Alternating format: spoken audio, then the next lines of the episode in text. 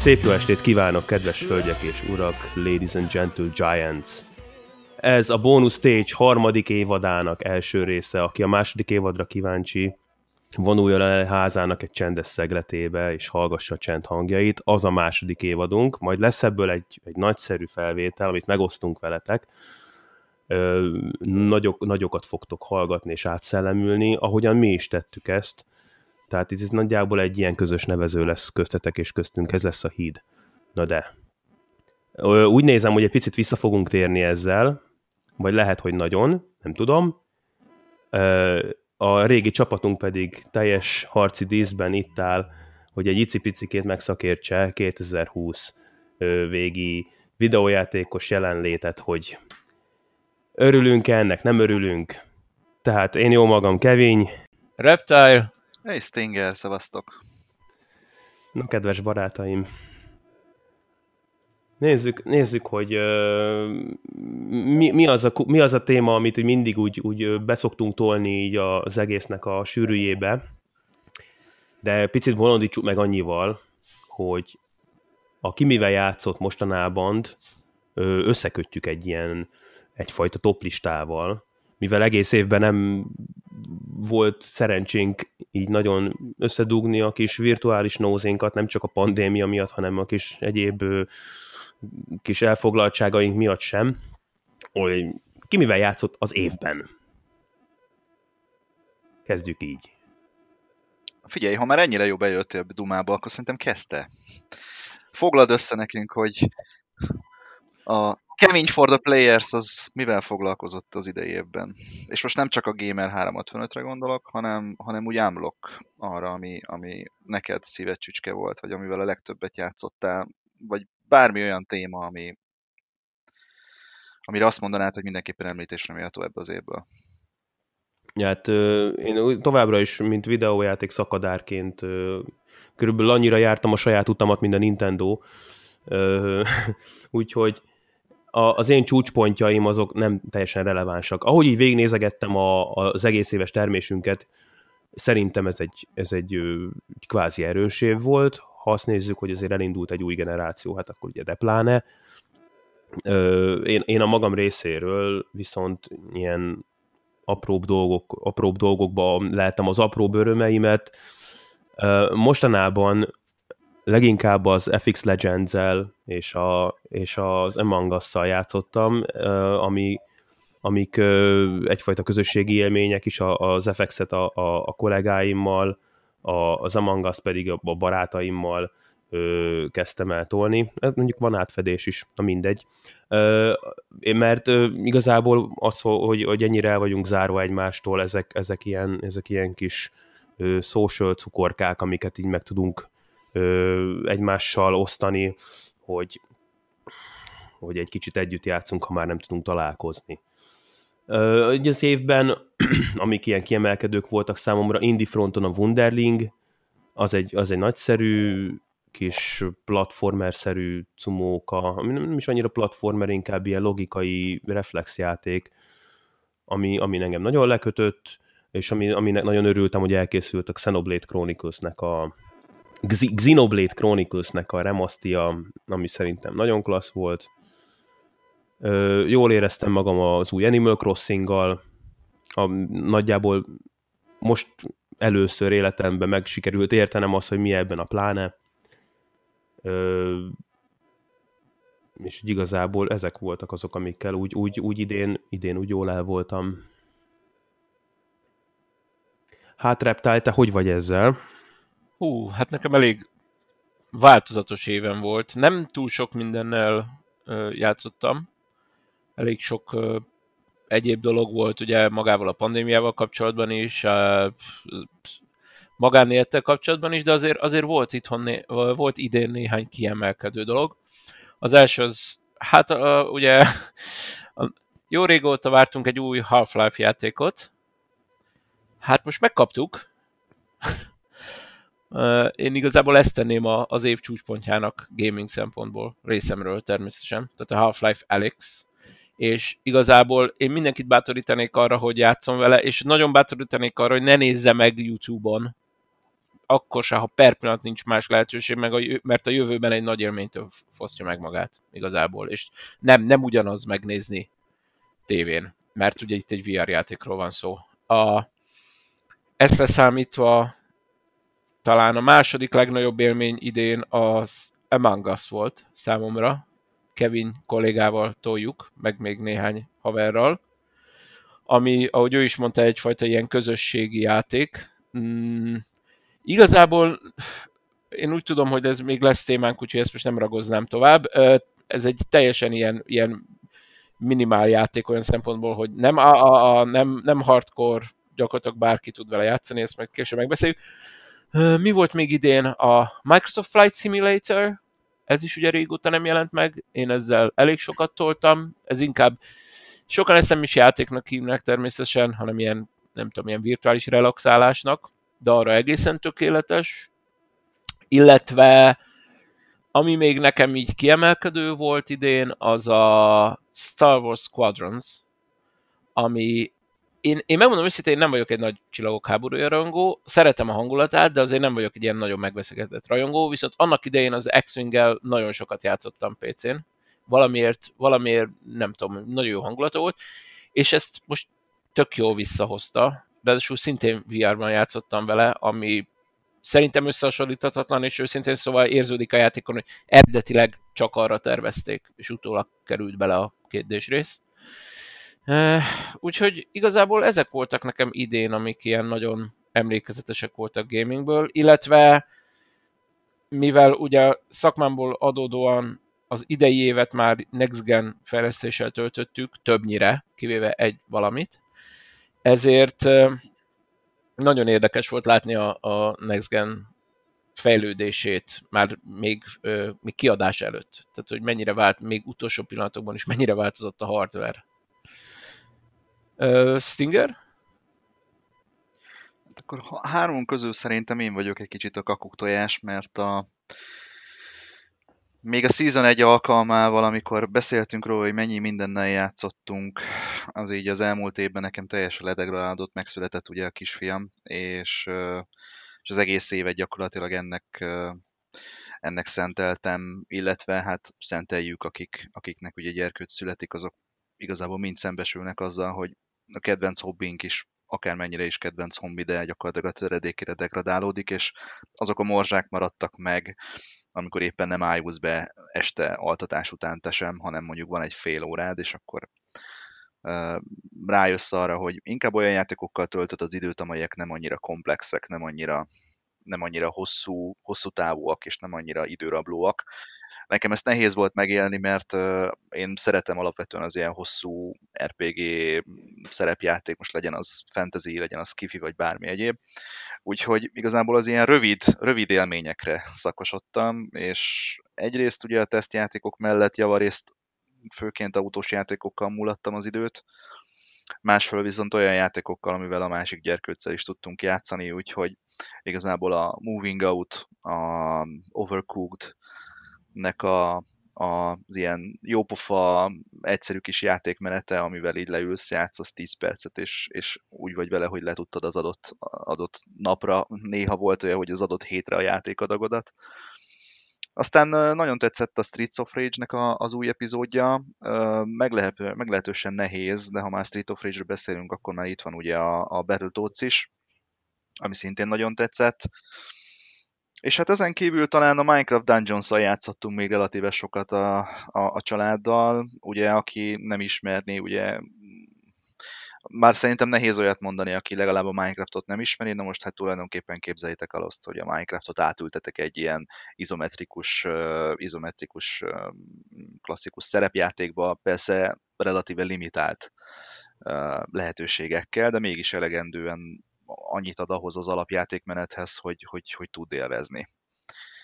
Hasonlóan mondjuk, mint például a Portal Knights és, és, és ezek a játékok. Szóval nekem általában igazából ebből állt az élet, illetve az elmúlt egy évben.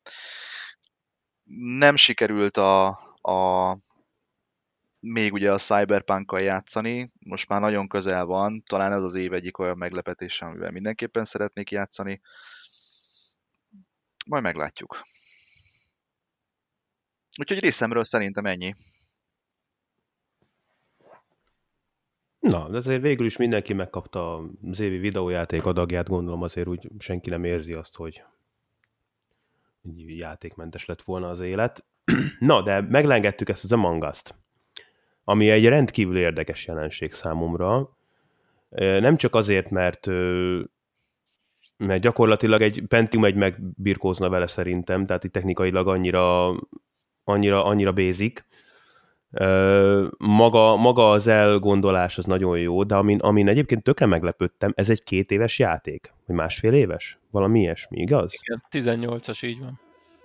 Egy, ez egy másfél éves játék, ami megjelenésekor a kiskutyának a fülét nem érdekelte, aztán valami streamer dudék elkezdték tolni, és így, így az egész világ ráfüggött, de, de úgy, úgy hogy, hogy fölírtam a Facebookra, amikor reptállal elkezdtünk játszani, hogy hát akinek van kedve jöjjön, és olyan, er, olyan arcok jelentkeztek, akikről tudtam, hogy ilyen antigémerek. Tehát, hogy így, hogy így e, soha életében egy videójátékkal nem játszott. Amikor így megemlítettem neki, hogy milyen hobbim van, akkor így lefigymálóan rám nézett, hogy tényleg.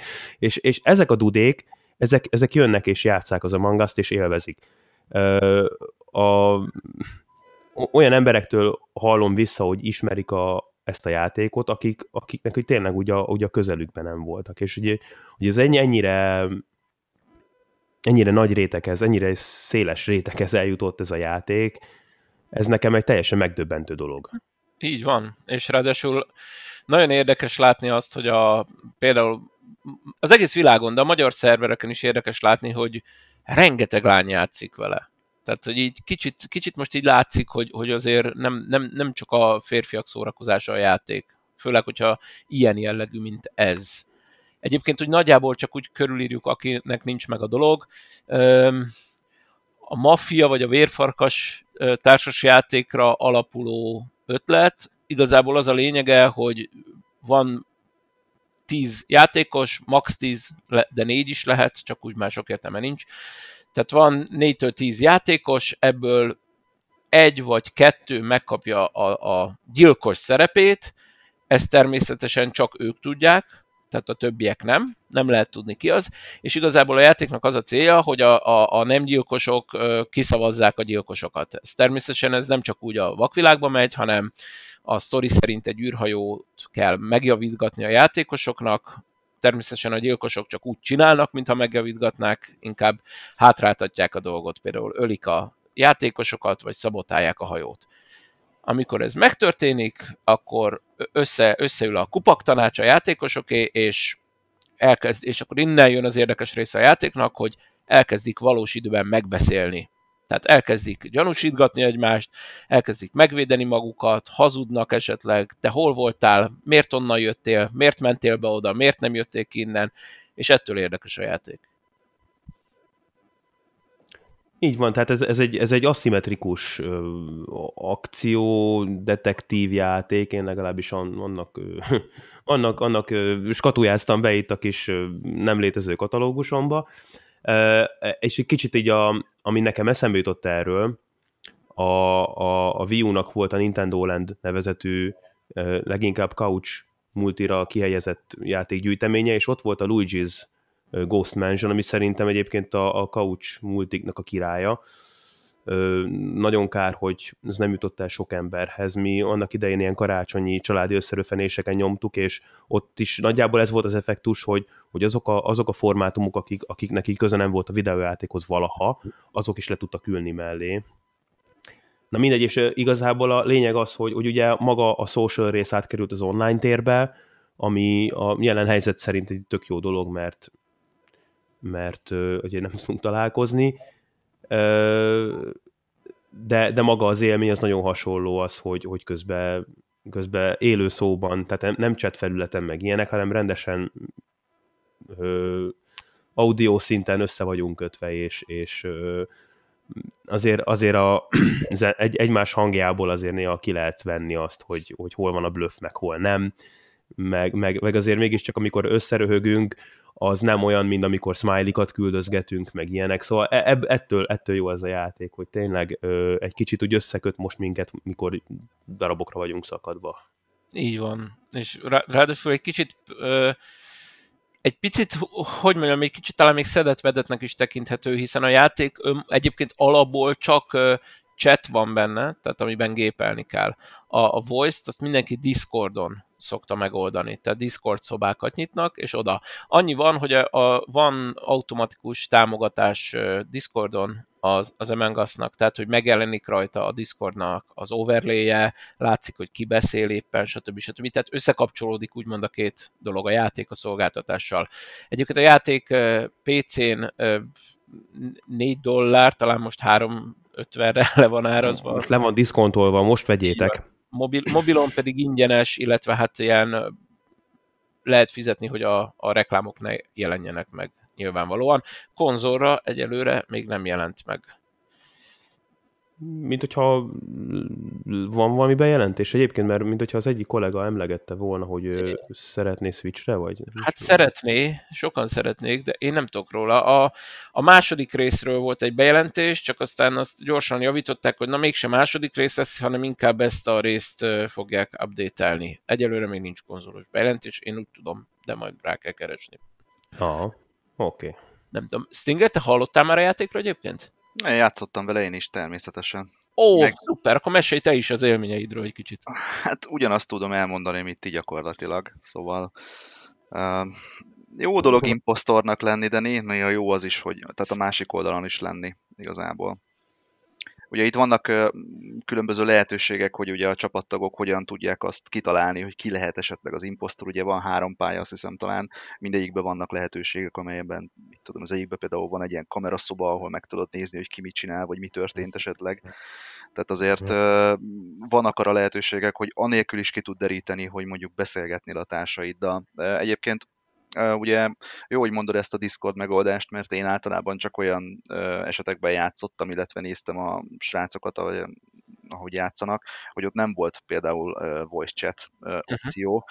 és ugye úgy, le, úgy sorsolt ugye össze teljesen random dudákkal a, a, a telefon, tehát a telefonon toltuk általában, és ott azért nem mindig egyértelmű, hogy ki mire, miért szavaz, hogy ő miért, miért lehet impostor, ő miért hazudik, ő miért nem hazudik, mert teljesen alaptalanul is mondanak sokszor olyan dolgokat, hogy csak betippel valamit az ember, mert nem figyel oda, nem, nincs meg a megfelelő kommunikáció hiánya, tehát ebből a szempontból itt azért szoktak itt veszekedések lenni, meg hát kicsit valahol itt azért el is tolódik a balansz a játékban, tehát ha nem nincs mögötte voice chat, ahol esetleg tudsz értelmesen kommunikálni, vagy csak olyan emberekkel játszasz, aki mondjuk mit tudom én, meccs közben kilép, vagy azt mondja, hogy neki ennyi elég volt, vagy lemerül a mobilja, vagy nem tudom, akkor azért itt sérül ez a fajta egyensúly, de ettől függetlenül a játék az nagyon élvezetes tud lenni, igen, azt aláírom. Hát igen, azért nem mindegy, hogy kikkel, kikkel játszol. Tehát ö, sajnos ugyanúgy, ahogyan látom például az Apexben is, hogy hogy, hogy kiválasztom véletlenül azt a karaktert, amivel ő szeretne lenni, és azért sértődésből bepicsul, és, kilép a játékból, vagy, vagy elkezd lövöldözni, amiatt ugye tudjuk, hogy, hogy ezt hallja az összes játékos, hogyha valahol lövöldözés van, meg ilyenek, tehát így, így, így a, a, sajnos igen, az emberanyaggal az, azt, azt kell megválogatni. Az a baj, hogy ez nem csak az Among Us-ra jellemző, hanem minden egyéb ilyen kompetitív lövöldözés, most legyen az Apex Legends, legyen az Fortnite, legyen az bármi más. Nem gondoltam volna, hogy úristen, ezekkel a játékokkal én valaha fogok, vagy fogom őket látni alapjaiban, mert annyira taszít az egész forma, hogy el nem tudom mondani. Nem tudom, miért van ez bennem, de mindegy, de látom, ahogy játszanak vele, és ott is ugyanezt tapasztalni, hogy, hogy, hogyha nyilván meccs közben kilépsz, és ha nincs a játékban egyfajta büntető mechanizmus, ugye ez a ranked meccsek például, hogy azokat megkövetelné, hogy téged valamiféle szisztéma szerint rangsorolnak, és, és véleményt formálod a rendszer, hogyha mondjuk kilépsz, vagy azt mondod, hogy hú, ez, ebben itt már nincs esélyem nyerni, akkor fogom aztán kilépek, kezdek egy új meccset, tehát úgy azért nehéz olyan fajta társaságot online összehozni, aki mondjuk nem ismerik egymást, de mégis tudnak hatékonyan, meg jól szórakoztatóan egymással játszani. Tehát én most is azt vallom, hogy az ilyen játékok is csak akkor igazán jók, hogyha van egy hozzá egy összeszokott csapatod, akivel le tudtak szerezni egy időpontot, és akkor tudtok játszani. Tehát az, hogy néha így becsapodsz valahova, hát többször van negatív élményed, mint pozitív, én azt mondom. Érdekes, hogy a Az Among Us-nál ez, ez lehet, hogy csak nekem volt szerencsém. Én megmondom őszintén, hogy egyszer próbáltam teljesen randomban, az nem sikerült túl jól, ahogy mondod. Ráadásul ugye nyelvi nehézségek is voltak, stb. stb. De amikor megtaláltam a, a magyar Discordját, tehát van egy ilyen közpo- központi, tehát valaki ugye kirakta, és akkor onnantól kezdve az a központi Mangas Discord, ott azért egészen jó kis társaságokat lehetett kifogni. Nem mondom, hogy tökéletes, de egészen tűrhetőeket. De természetesen a legjobb, hogyha az ember a haverjaival tudja játszani, Pláne azért, mert mivel őket ismeri az életben is, ezért egy kicsit a reakcióikat is jobban tudja figyelni, tehát jobban el tudja képzelni, hogy valójában hogy reagálnának. És amit mondtál, az nagyon érdekes egyébként, hogy vannak a pályán olyan dolgok, például ez a kamera, ahol esetleg láthatod is, ahogy megtörténik a gyilkosság. Csak ugye a gond, ez, e, tehát ebben a, ennek a játéknak az a lényege, hogy oké, okay, hogy te láttad, de ezt el is kell hitetned a többiekkel. Tehát vagy alá kell nagyon támasztani, vagy pedig nagyon-nagyon meggyőzőnek kell lenni. Igen, igen. Tehát simán, simán széthazudtam már magam úgy, hogy elhittétek, és, és végül megkoppantatok, hogy hop-hop. Igen, nem, hát ez a, végülis ennek ez a lényege. És, de tényleg egyébként, ahogy, ahogy mondod, viszont nem szabad megsértődni semmin. Tehát, hogy tényleg, mivel a játék arról szól, hogy át kell verni a másikat, hazudni kell az impostornak, mint a vízfolyás. Lehetőleg a legjobban, ugye? Ezért nem szabad rajta megsértődni. A következő körben lehet, hogy neked kell hazudnod.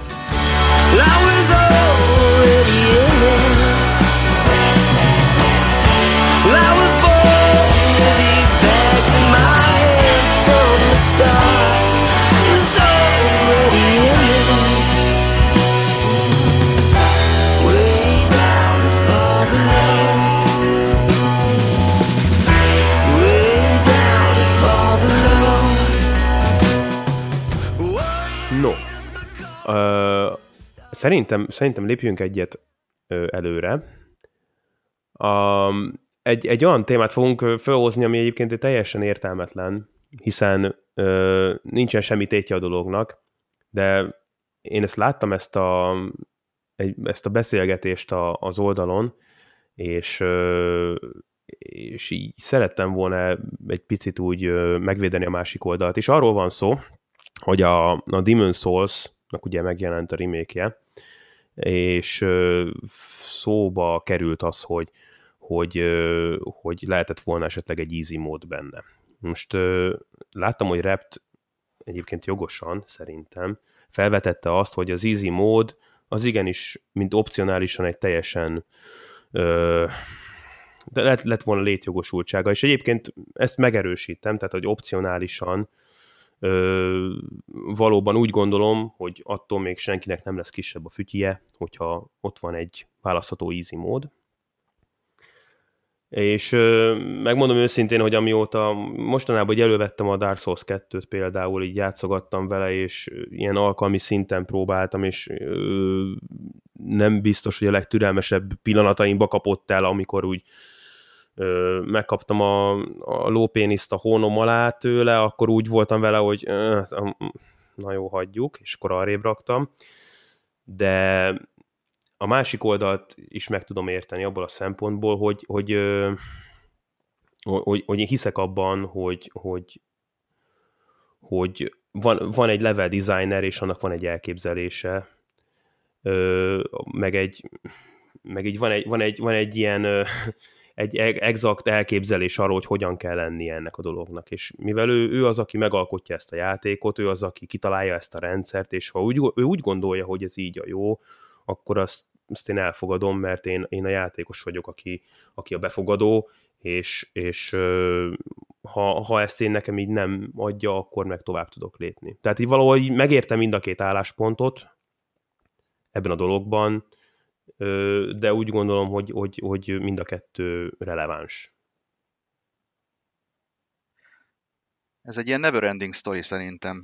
Nem csak a, a Demon Souls-ra igaz ez, hanem az összes olyan jellegű játékra, amely valamilyen oknál fogva úgy éget be el a köztudatba, hogy ez egy hardcore uh, videójáték, ami az átlag nehézségi szint felett van jóval, és van az a két réteg, aki azt mondja, hogy te nem vagy igazi játékos, mert mert én vagyok az, mert én hardcore-ban játszom, és én valamilyen szint felett képzelem magam mondjuk az átlagjátékoshoz képest, és van a másik tábor, aki azt mondja, hogy ez nem igaz, mert miért vagyok én kevesebb attól, hogy én könnyebb játékmódozattal játszom, hiszen a játéknak fontosan az a célja, hogy szórakoztasson. És hogy itt, itt külön el élesen a két irány, hogy egy olyan játékos, aki nem annyira tapasztalt, nem annyira rutinos, vagy egyszerűen csak nem érez rá az adott játék stílusra, amit mondjuk például a Demon Souls és mondjuk a Dark Souls, meg a Bloodborne, meg ezek a játékok igényelnek, akkor ugye ő jogosan mondhatja azt, hogy neki ez egy nehéz játék, és neki ez már inkább bosszantó, mint szórakoztató. És ugye itt jön össze az a két rész, hogy akkor jó, akkor de most akkor minek kellene lenni egy videójátéknak bosszantónak vagy szórakoztatónak. Nem lehet igazán bekategorizálni ezt sem, meg azt sem, hiszen emberek is különbözőek vagyunk alapvetően.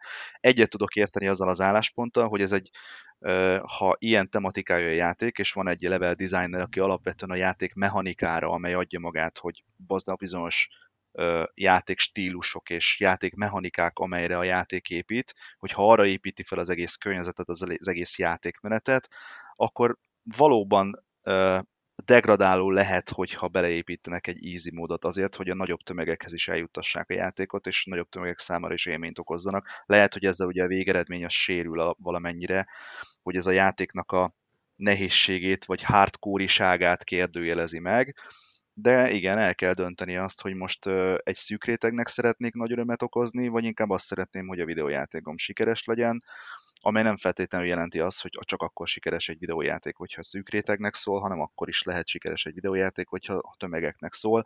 A lényeg mindig az, hogy hol van az az egyensúly, amelyet meg lehet teremteni. És ez valahol szerintem igazából a, a fejlesztőnek a felelőssége is, vagy a nem tudom, 2020-ban talán már mivel nagyobb tömegek lettek bevonzva ugye a videójáték szcénába, nem ugyanaz van mondjuk, mint 15-20 évvel ezelőtt, ahol, ahol amikor ugye videójátékosnak igazából, ha videójátékos vagy, akkor te egy nagyon szűk underground réteget képeztél, és akkor valamennyire azért szembesültel azzal, hogy a videójátékok alapvetően nehezek, és ugye ott meg kell felelni. Ugye jelentősen higult ugye a közösség is.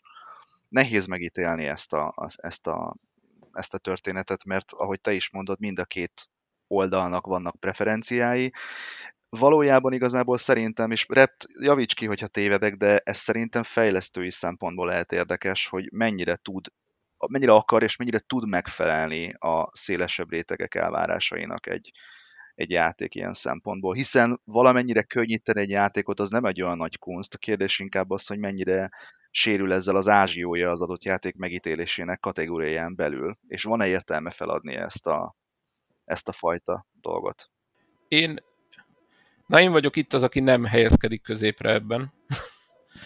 Én személy szerint említettetek nagyon érdekes dolgot. Kezdeném azzal, hogy, hogy, és ez mindig egy ilyen, hogy mondjam, ilyen pontja szokott lenni ezeknek a vitáknak, hogy én személy szerint itt nem arról van szó, hogy én kötelezővé tenném a fejlesztőnek, hogy tegyen bele easy módot, szó nincs róla. Ha ő nem, az az ő játéka, ha nem akar beletenni, nem teszi bele. Szerintem butaság, mert ezzel ö, ahogy, ahogy már volt szó róla, bizonyos embereket úgymond lepattint a játékról, és nem, nem tudom, hogy mi, miért lehet ez előnyös neki, de, de ez az ő felelőssége. Tehát, hogy ha nem akarja, akkor nincs. Nekem a problémám azzal van, amikor az egyik játékos mondja, hogy igenis ne legyen benne. Tehát, hogy ezt, ezt, a, ezt a hozzáállást egyszerűen nem tudom megérteni. Tehát, hogy neki az ő élménye nem sérül, akkor miért, miért foglalkozik azzal, hogy más milyen élményt kap? Tehát, hogy itt azért alapvetően most már mondhatnánk, hogy felnőtt emberek játszanak, ugye? Tehát, hogy próbáljuk már elhinni, hogy a másik tudja, hogy mit akar. Tehát, hogy tudja, hogyha easy módot választ, ráadásul, hogyha a játék ezt közli is, azért mostában előfordul az easy módos játékoknál, hogy köz, tehát ilyen nagybetűkkel ki van írva, hogy öcsém, izé, achievementek kikapcsolva, online kikapcsolva, és nem erre terveztük a játékot, de ha akarsz, akkor tessék. Érted? Ja, Tehát... Mondjuk egy, egy, egy ilyen ö, megoldása, hogy, hogy tényleg a, a játék az arcodba rágja, rúgja, hogy a csorbítani fogom az élményedet, ha te ezt Igen. választ. Biztos vagy benne? A Windows, amikor visszakérdeződsz, Tehát hogy ez- seriously, tudod? Hm? De ez, de ez nem ritka egyébként. Tehát meg az elnevezésekkel is játszanak. Az Uncharted uh, remake ugye, a, vagy hát portokban a, a turista mód, ugye. Tehát, hogy így elég egyértelművé teszik, hogy hát ez nem, nem egészen erre van kitalálva. Vagy a... De meg tudták oldani máshol is. De azért tehát én, én csak ezt nem értem. Tehát amikor az egyik játékos azt mondja, hogy ne legyen a másiknak, tehát itt nem arról van szó, hogy a, nem arról van szó, hogy aki easy módot szeretne, az a fejlesztő trugdos, hogy igenis nekem dolgozzál pluszban, nem erről van szó. Itt csak arról van szó, hogy mondjuk, hogy hát tök jó lenne, mert egyébként én személy szerint is így vagyok vele, én a Dark Souls-okról lepattanok, nekem nincs erre türelmem, hogy ennyit szerencsétlenkedjek vele, viszont szívesen végig játszanám könnyebb módban, mert érdekel a világ, érdekel a, az art, engem érdekel technikailag is nyilván, hogy hogy néz ki, és ezt így nem tudom. És, és nem ugyanaz YouTube-on végignézni. Tehát Hát ez, persze. Én tökre egyetértek vele, tehát nekem én ugyanezt meg tudnám fogalmazni akár, és most nem a Dark Souls-ra, de ezt egy autós játékra is te vetítheted. Pontosan ugyanez volt a helyzet és a szituáció a Codemasters féle Dirt Rally-val, amikor ugye azt mondták, hogy oké, okay, ez egy igazi real, uh, real, one arca, uh, real one hardcore szimulátor, és kegyetlenül nehéz. És ment az, az, tudod, az a történet, hogy de hát ne legyen benne vissza, tehát nem jó az, hogyha van benne visszatekerés, és, és nem kell bele, mert az milyen már, meg akkor, akkor, akkor aki, a, aki visszatekerést akar, az menjen, menjen árkád játékokkal játszani, meg, meg, meg és ez a fajta hozzáállás, ez, ez mindig is ilyen taszító volt számomra, tehát miért sérül a, valaki úgy, hogy a, miért, sérül abban valaki, hogy van easy mód a játékban? Azt hiszi, hogy akkor a fejlesztőnek több, több idő kell ahhoz, hogy easy módot királjon, és akkor nem a játék minőségi kontentjére koncentrál, mert ez is megfordult már a fejembe, hogy lehet, hogy emiatt is van. É, valószínűleg erről van szó egyébként, tehát ez az egyetlen olyan magyarázat, ami, ami nem arra alapul, hogy kicsinyesség, meg irítség, mert azért nem feltételezem mindenkiről. Egyébként van, akiről feltételezem. Tehát azért a hardcore gamerek egy része elég nagy izé tud lenni, eh, hogy most nem fogok káromkodni, Eh, de, de nyilván nem mindenki. Egyébként eh, azt se értem, hogy a, hogy mert a hardcore játékoknak ez volt az elképzelésük. A, annak idején a konzol, például a Mega Drive meg a, a SNES generációban ugye azért elég hírhetten nehéz játékok voltak, na, ugye? Tehát ezt azért tudjuk. Ahhoz képest kvázi mindegyikben volt valami cheat code. Így van, pontosan. De ha korábbra visszamész, tehát a régi játékok sem voltak éppen könnyűek.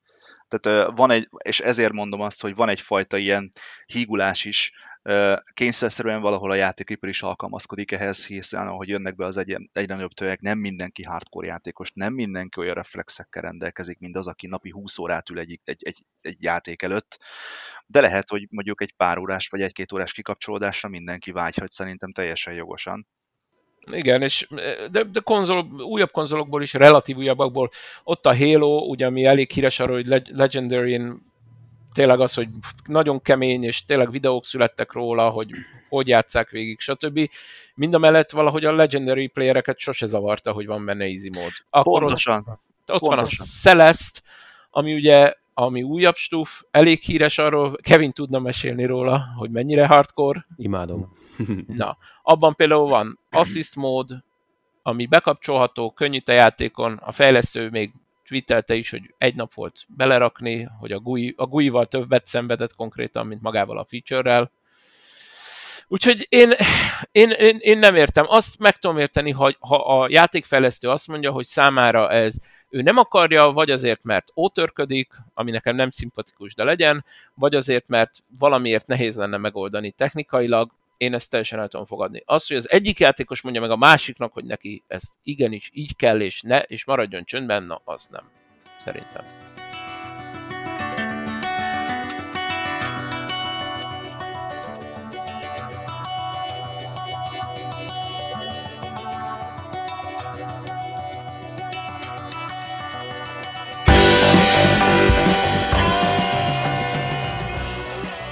Oké. Okay. Nézzük akkor a, a, az utolsó témánkat, ami hát így nem nagyon beszéltünk élőszoban róla, hogy elstartolt a kilencedik generáció? Kilencedik, ugye? Így nézőpont kérdés. Igen, onnan, onnan nézzük. Tehát van most már egy Playstation 5 van most már egy egy Xbox Series családunk, úgy néz ki, hogy mind a kettő azért elég jól teljesít a kasszáknál. Konkrétan a PS5 az elfogyott. Jó, most így ne vegyük ide azokat az üzéreket, akik, akik így raklapjával vásárolták fel őket, hogy utána ö, ilyen kétszeres szorzóval, vagy valamelyik, láttam már olyan pofátlant is, aki 700 ezer forintért akart eladni egy PS5-öt. Így van.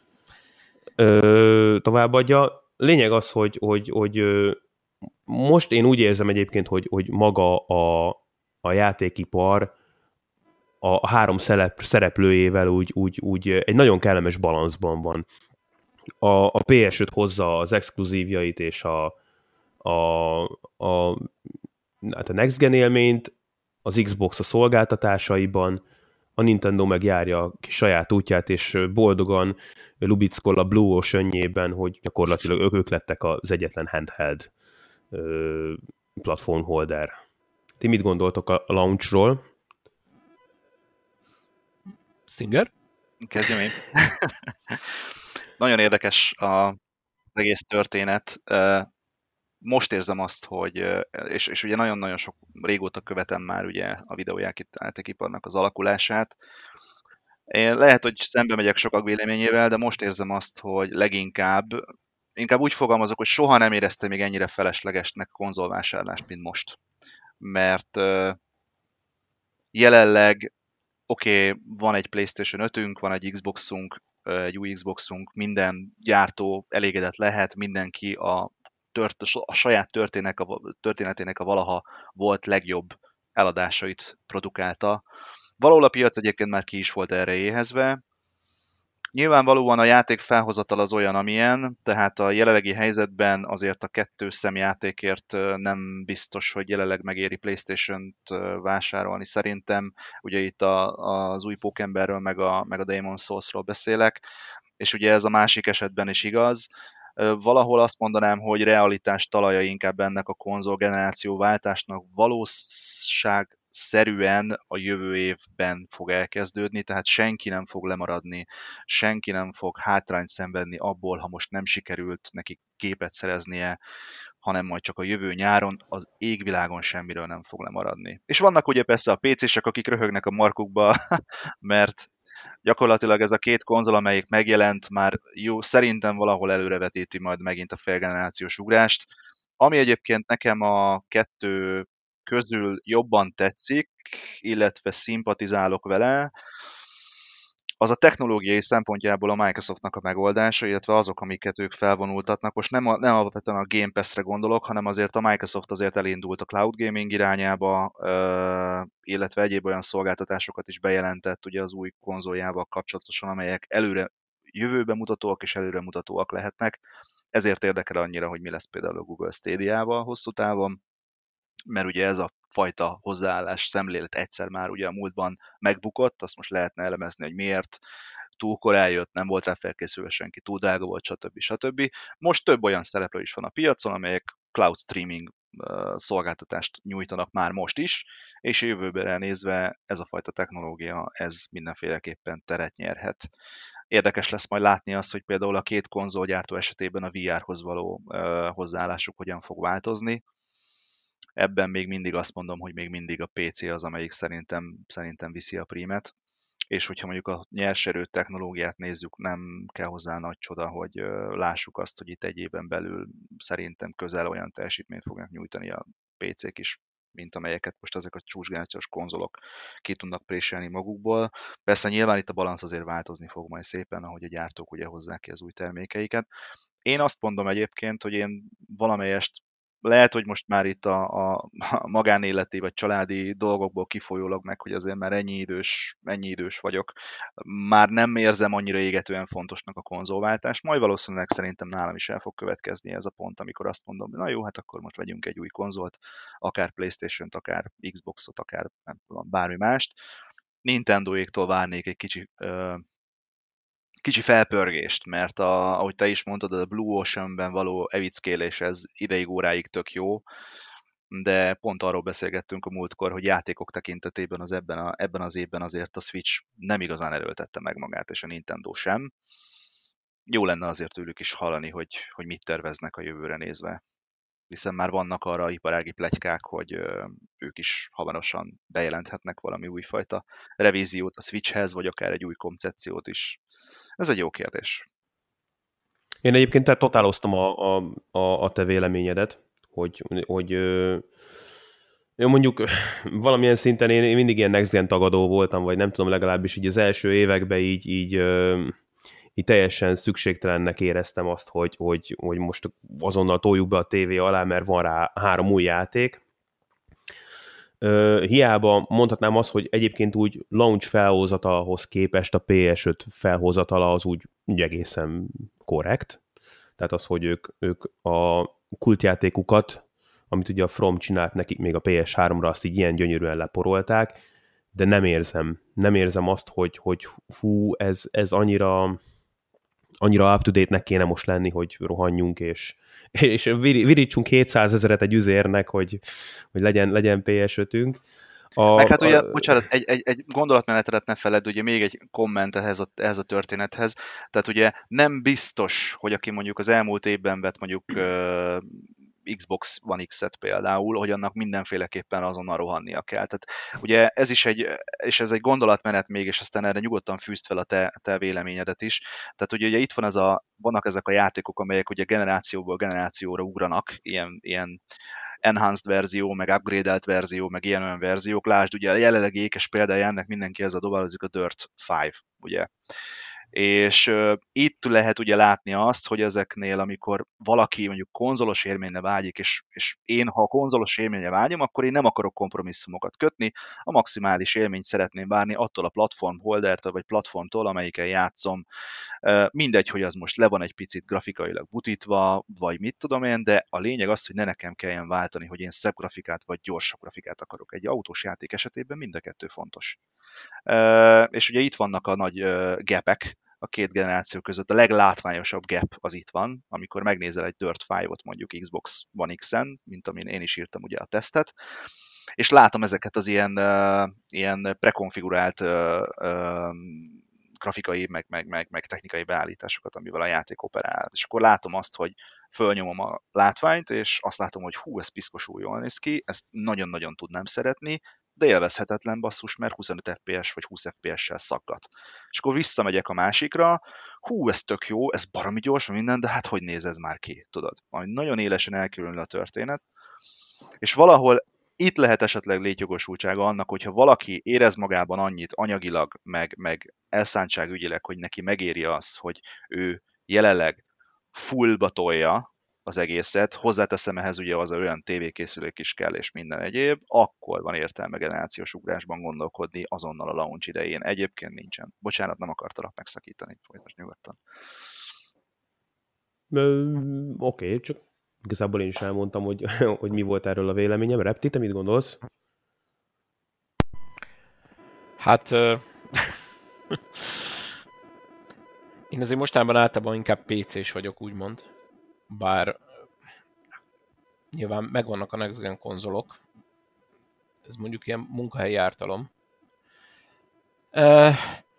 Én se tartom, nem, én nem értem, miért adták ki idén, megmondom őszintén. Egyrészt tiszta béta mindkettőnek a szoftvere, tehát elég komoly gondok vannak velük, ugye?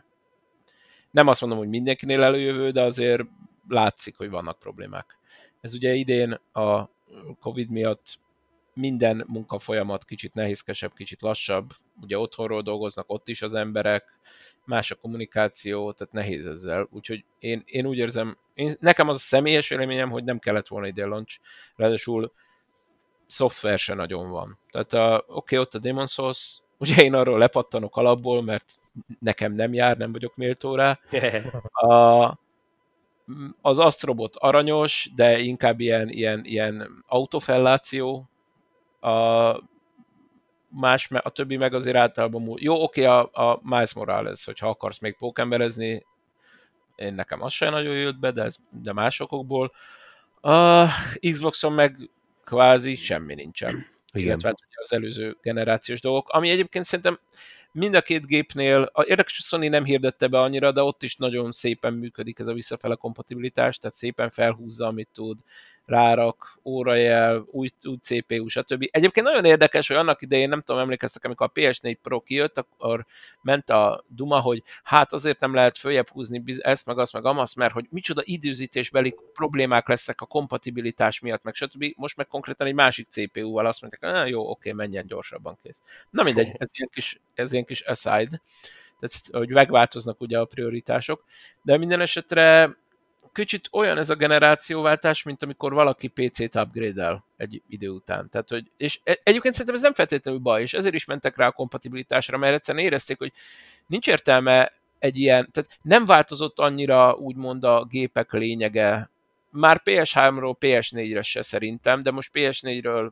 PS5-re pláne nem, hogy egyszerűen el lehessen dobni egy ekkora library-t. Tehát amíg mondjuk a, a SNES-ről az N64-re vált, olyan szinten kifordult magából a technológia, hogy ott, ott nem is nagyon volt értelme ugye a visszafele kompatibilitásnak, tehát hogy egyszerűen nem ugyanaz a kategória a két gép. Itt, e, itt most ez annyira nincs meg. És ezért is uh, működhet ez a faj, tehát ezért sem fölösleges a, a visszafele kompatibilitás, hiszen itt már nem arról van szó, hogy nosztalgiából előszedjük a Feeding Frenzy-t Xbox 1-ről, vagy most az pont 360-as volt, de mindegy, értitek a példát, hanem arról van szó, hogy, hogy ugyanazt a játékot nyomod, csak most 4K-n marad, és nem viszi lejjebb a dinamikus felbontás. Tehát, hogy nem lett rosszabb attól a játék, és még csak azt sem mondanám, hogy nem kevésbé next gen a játék, hiszen fölskálázódik, legalábbis grafikailag, ugye? Hát az más kérdés, hogy maga a gameplay nem használja ki azt a 8 magas reason de eh, én, tehát eh, kicsit kettős érzések vannak bennem ezzel kapcsolatban. Tehát én úgy érzem, hogy ez egyfajta upgrade, eh, nem feltétlenül generációváltás, és szerintem hiába erőlteti a Sony, ők se villantottak generációváltást, pláne, hogy gyönyörűen remastereltek egy két generációval ezelőtti játékot, tehát azért ezt érezzük. A, hozzáteszem megint, igen, gyönyörű szép a játék, ettől függetlenül az egy két generációval ezelőtti játék. Um, szerintem is ráért volna ez a launch, és akkor kiavították volna a hibákat is, nem füstölne az Xbox, nem rezetelne a PS5, nem, nem lennének ezek, a, ezek az issúk vele. De gondolom a verseny miatt azért ezt így nekik hozniuk kellett, mert hát, azért aki, aki előbb, előbb durrant, az, az nagyobbat durrant, úgy gondolom. Tehát ez... Hát oké, okay, csak most egymás elé licitáltak gyakorlatilag, tehát hogyha mind a kettő így gondolja, akkor mind a kettő ki tudott volna jönni jövőre is akár.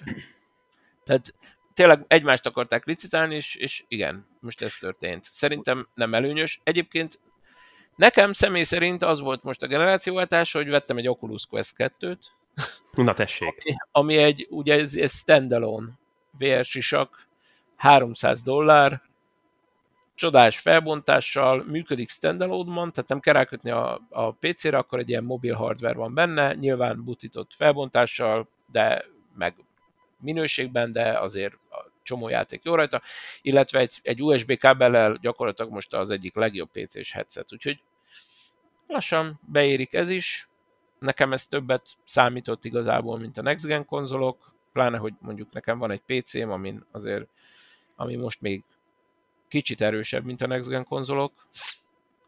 Nem tudom, meddig tart ez majd, ha lesz félgenerációs upgrade a konzoloknál. Én most egyébként annyira ebben nem vagyok biztos, de majd meglátjuk.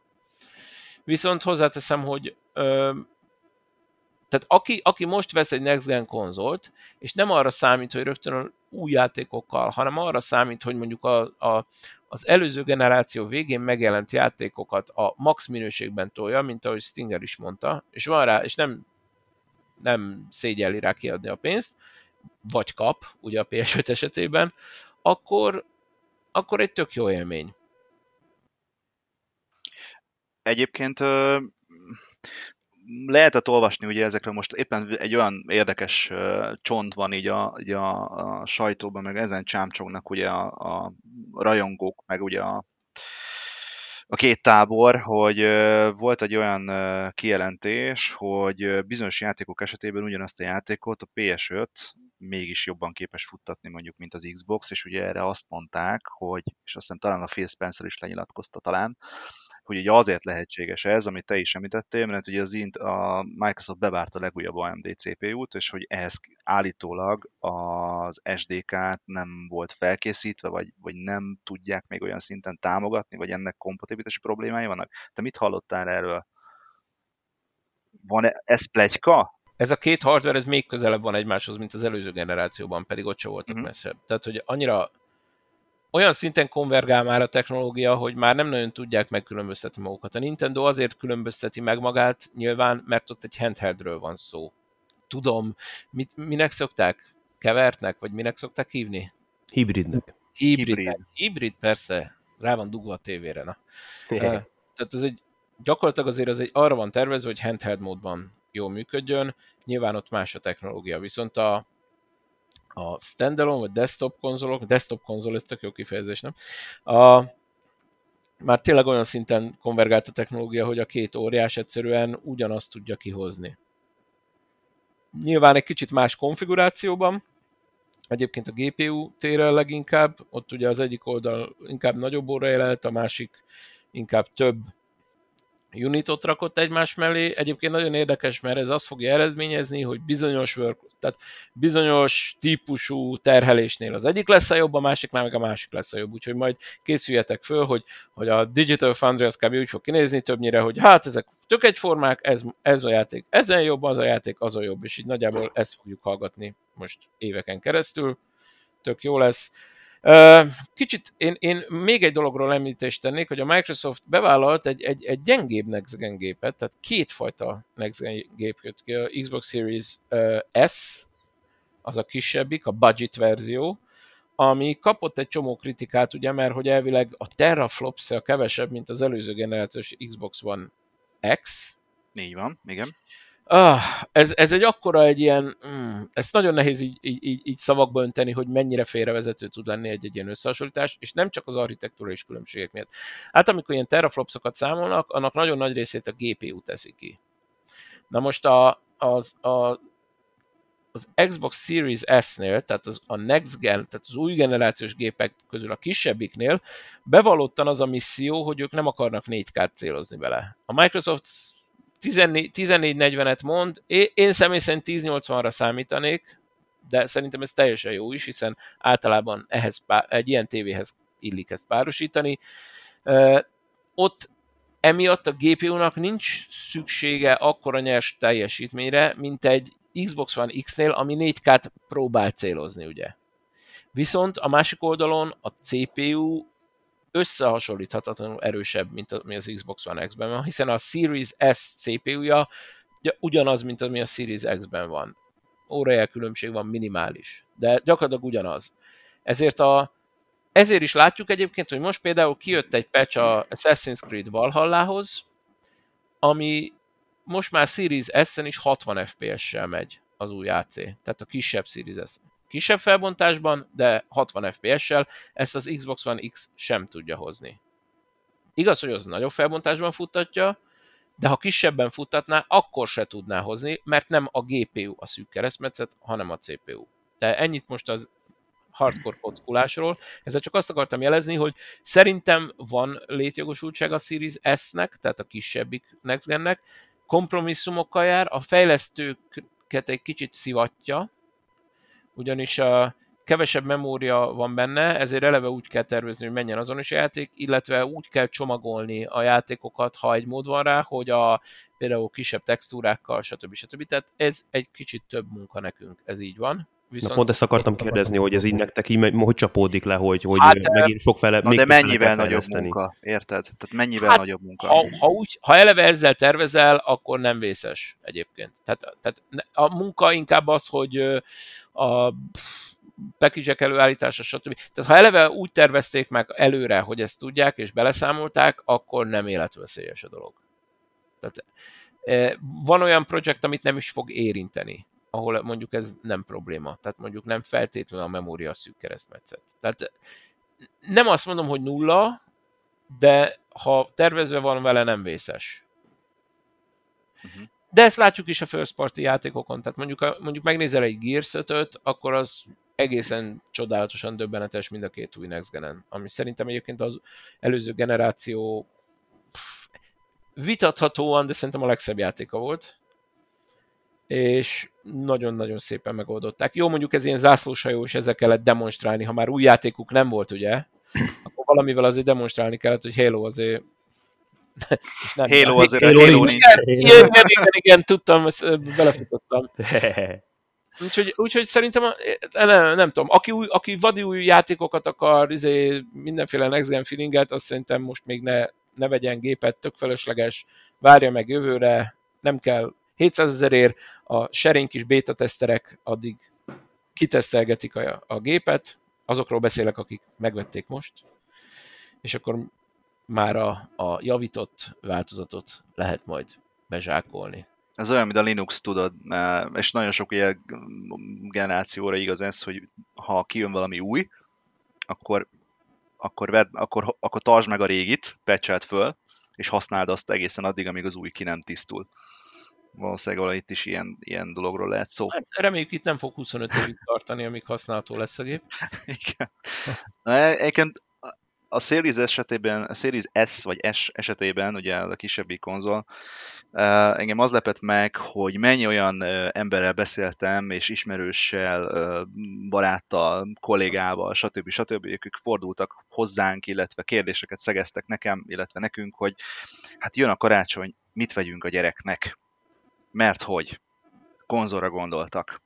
És hallottak már a Game Pass-ről, meg a többiről, hogy ez milyen jó dolog, és hát ott az új Xbox, meg minden, és 10-ből 9 esetben azt mondták, hogy az XSX meg a PS5 az túl drága, nekik bőven jó lesz az X, vagy a, na most összekevertem a neveket. Az S. Igen, tehát bőven elég a kisebbik kapacitású új Xbox, azt mondják, hogy a gyerek úgyse játszik olyan játékokat, ellenben inkább előfizetnek a Game Pass-re havi 3000 forintért, ugye az csak a konzolos Game Pass, az nem a Game Pass Ultimate, és innentől fogva ott van egy teljes gyűjtemény, a srác gyönyörűen eljátszik, a Game Pass-es játékok gyönyörűen futnak a, a, a kisebbik Xboxon, tehát a Microsoft olyan piacirést talált szerintem ezzel, hogy kihozott egy kvázi olcsóbb, jóval olcsóbb egyébként, de mégis megfelelő teljesítményű gépet, hogy olyan rétegeknek fette le az igényét, amelyek nem feltétlenül a, a, a high-end 4K akárhány FPS, 120 FPS-es ultrarealisztikus játékokkal akarnak játszani, csupán egy jó kis családi szórakozásra vágynak, vagy épp a gyerkőcnek szeretnének venni egy új konzolt karácsonyra, én se tudnék nekik jobb alternatívát mondani, mint az XSX. Vagy a, a XSS, bocsánat. Az ez ez elnevezés az most sikerült, na szóval. Ez- ez katasztrófa. hozzá. ez katasztrofa. Microsoftot ezekért az elnevezésekért. Tehát így- a, a fehér gép, én csak úgy hívom, hogy a fehér kis A gép. Sáska rádió. Amúgy az IKEA-nak van egyébként egy nagyon hasonló rádiója, ami ilyen bluetoothos, pontosan majdnem ugyanígy néz ki, annyi, hogy azt hiszem nem fekete, hanem ilyen, ilyen szürke szövetszerű a formája, de szinte így néz ki. Lehet ezzel kéne Úgyhogy üzérkedni. úgy, úgy, úgy, úgy, ez, ez egy nagyon jó húzás volt egyébként a Microsofttól, hiszen nyilván beszéltünk róla, hogy ők is ugye alapvetően szolgáltatás irányba indultak el, ugye itt a Game Pass-szel, ami, amiről ugye lehet vitázni, hogy ez mennyire éri meg, mennyire nem, éri meg, biztos vagyok benne, hogy megéri, és durván meg is fogja érni, ha erre fajta szolgáltatási, ugye videójátékok Netflix, ezt most nagyon-nagyon hangz- hangzatos mondani, de az is biztos, hogy az új konzolnak a, a terjedése, illetve a sikeres launch launchjában nagyon-nagyon nagy szerepet kapott az, hogy van mellette egy Game Pass. Biztos vagyok benne. Persze, ez kétségtelen. No, kedves barátaim, ez volt a harmadik season, harmadik, negyedik? Mikor volt az utolsó? 2018 év végén. Azt a náthás mindenit, akkor két darab csendes seasonünk volt. Mm-hmm. Na, de a lényeg az, hogy, hogy azért ö, megpróbáljuk újra rendszeressé tenni ezt a, ezt a podcastelős dolgot, mert mi nagyon szeretjük, és hát reméljük, hogy ti is elbírjátok viselni, legalább. Remélhetőleg a jövő hónapban is találkozunk, addig is készítsétek fel a testeteket rá. Sziasztok! Szevasztok! Jó játékot mindenkinek, sziasztok! Bye-bye!